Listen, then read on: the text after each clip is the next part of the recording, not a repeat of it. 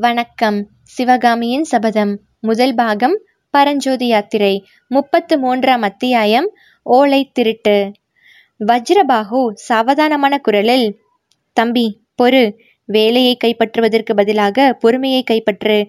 நாங்கள் பேய் பிசாசு இல்லை. பிசாசு சொப்பனம் கண்டீரா? என்று என்னை பரிகாசம் செய்தாயே நீ பிசாசு சொப்பனம் கண்டு அலறிய அலறலில் இந்த விடுதியில் உள்ள எல்லாரும் அல்லவா எழுந்திருக்க வேண்டியதாயிற்று என்றான்.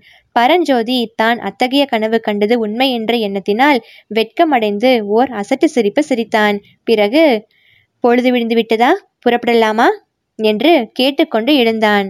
அழகுதான். இப்போது அர்த்த ராத்திரி விடுதியில் பத்திரமாய் படுத்து கொண்டிருக்கும் போதே இப்படி பயந்து உளறுகிறவன் நடுநிசியில் தனி வழியே எப்படி போவாய்? அப்படி போவதாயிருந்தால் அம்மா அம்மா என்று கனவிலே அலறினாயே அந்த புண்ணியவதி எங்கே இருக்கிறாள் என்றாவது சொல்லிவிட்டு போ. பிள்ளையின் கதியை பற்றி அன்னைக்கு செய்தியாவது சொல்லி அனுப்புகிறோம் என்றான் வஜ்ரபாகு. இந்த வார்த்தைகள் எல்லாம் கூறிய முட்களைப் போல் பரஞ்சோதியின் உள்ளத்தில் சுரீல் சுரீல் என்று தைத்தன நீங்கள் நேற்று சாயங்காலம் பயங்கரமான கதைகளை சொன்னீர்கள் அல்லவா? அதனால்தான் சொப்பனம் காணும்படி ஆயிற்று என்று பரஞ்சோதி சமாதானம் சொன்னான். போகட்டும் இனிமேலாவது சற்று நேரம் நிம்மதியாய் தூங்கு. இந்த தீபம் இங்கேயே இருக்கட்டும் என்றான் வஜ்ரபாகு என்னும் வீரன். அவ்விதமே தீபத்தை வைத்துவிட்டு வஜ்ரபாகுவும் விடுதி தலைவனும் அங்கிருந்து சென்றார்கள். அவர்கள் போன பிறகு பரஞ்சோதி கண்களை மூடிக்கொண்டு தூங்க பார்த்தான். ஆனால் தூக்கமே வரவில்லை.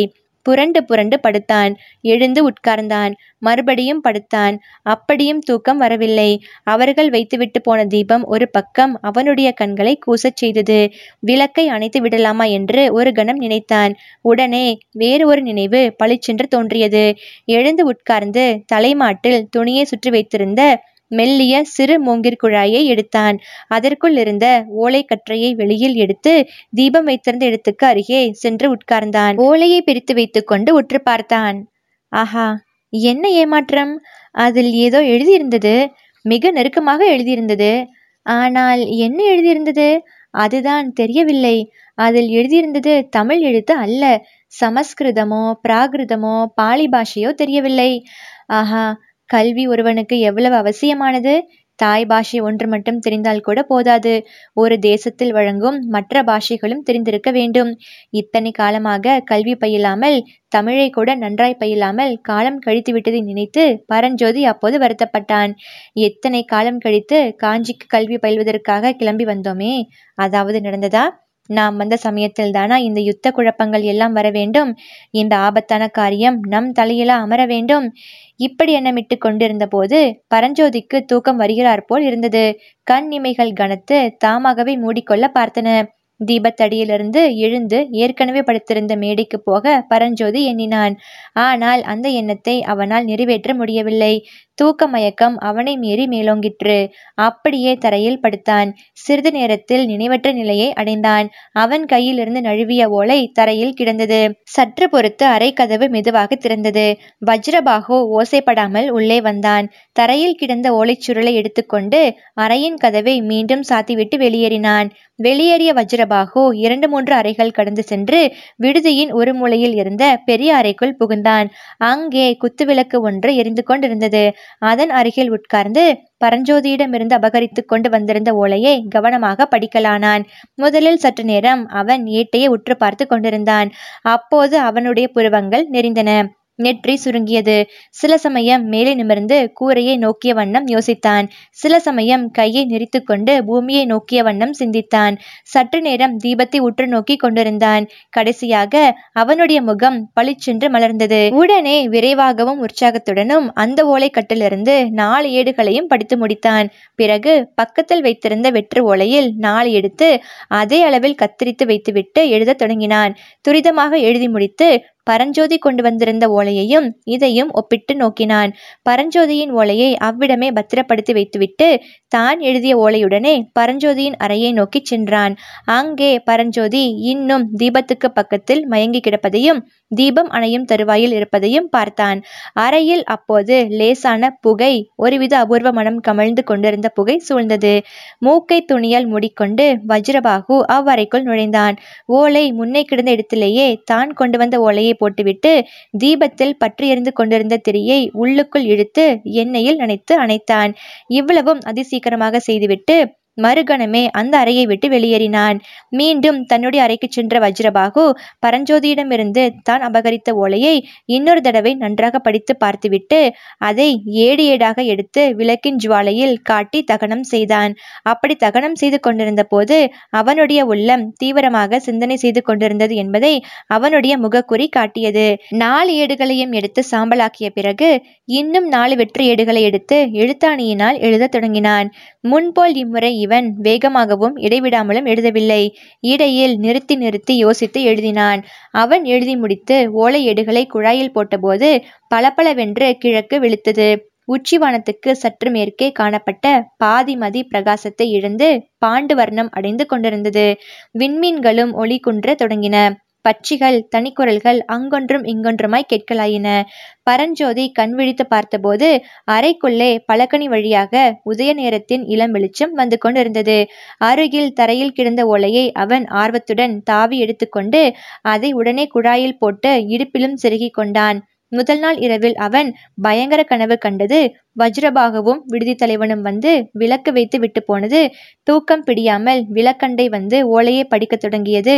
கண்ணை சுற்றி கொண்டு தூக்கம் வந்தது. ஆகிய எல்லாம் அவனுடைய நினைவுக்கு வந்தன. இன்னமும் அவன் தலை லேசாக சுற்றி கொண்டிருந்தது. வயிற்றிலும் கொஞ்சம் சங்கடம் இருந்தது. ஏதோ ஒரு அபூர்வமான வாசனை அவ்வரையில் சூழ்ந்திருப்பதையும் அவன் உணர்ந்தான். ஆனால் இதிலெல்லாம் அவனுடைய கவனம் அதிக நேரம் நிற்கவில்லை.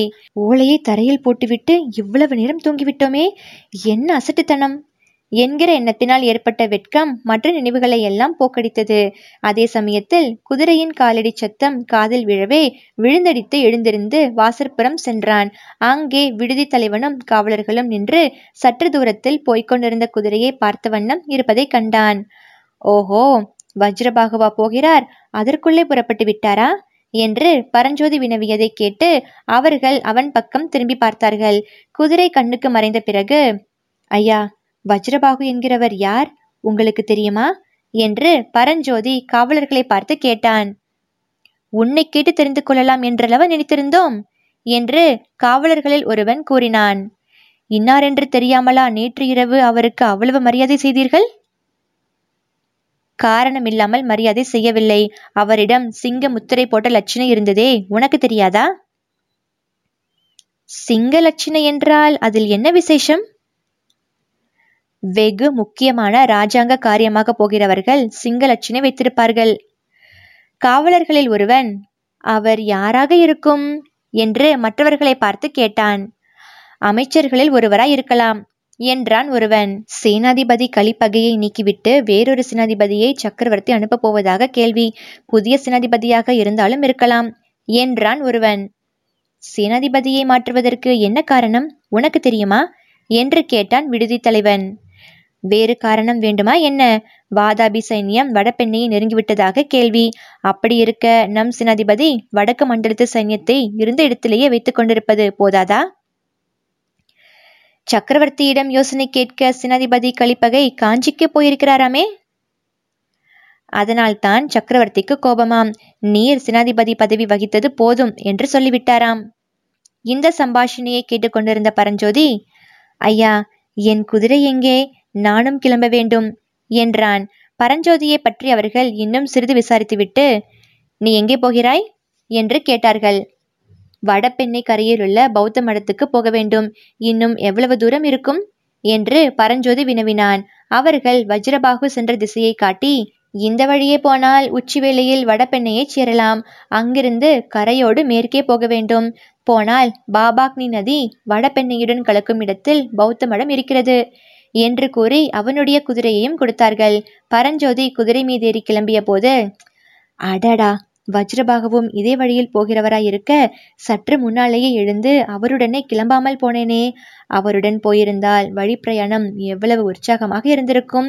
களைப்பே தெரியாமல் கதை கேட்டுக்கொண்டே ஆனந்தமாய் பிரயாணம் செய்திருக்கலாமே என்று எண்ணமிட்டான்.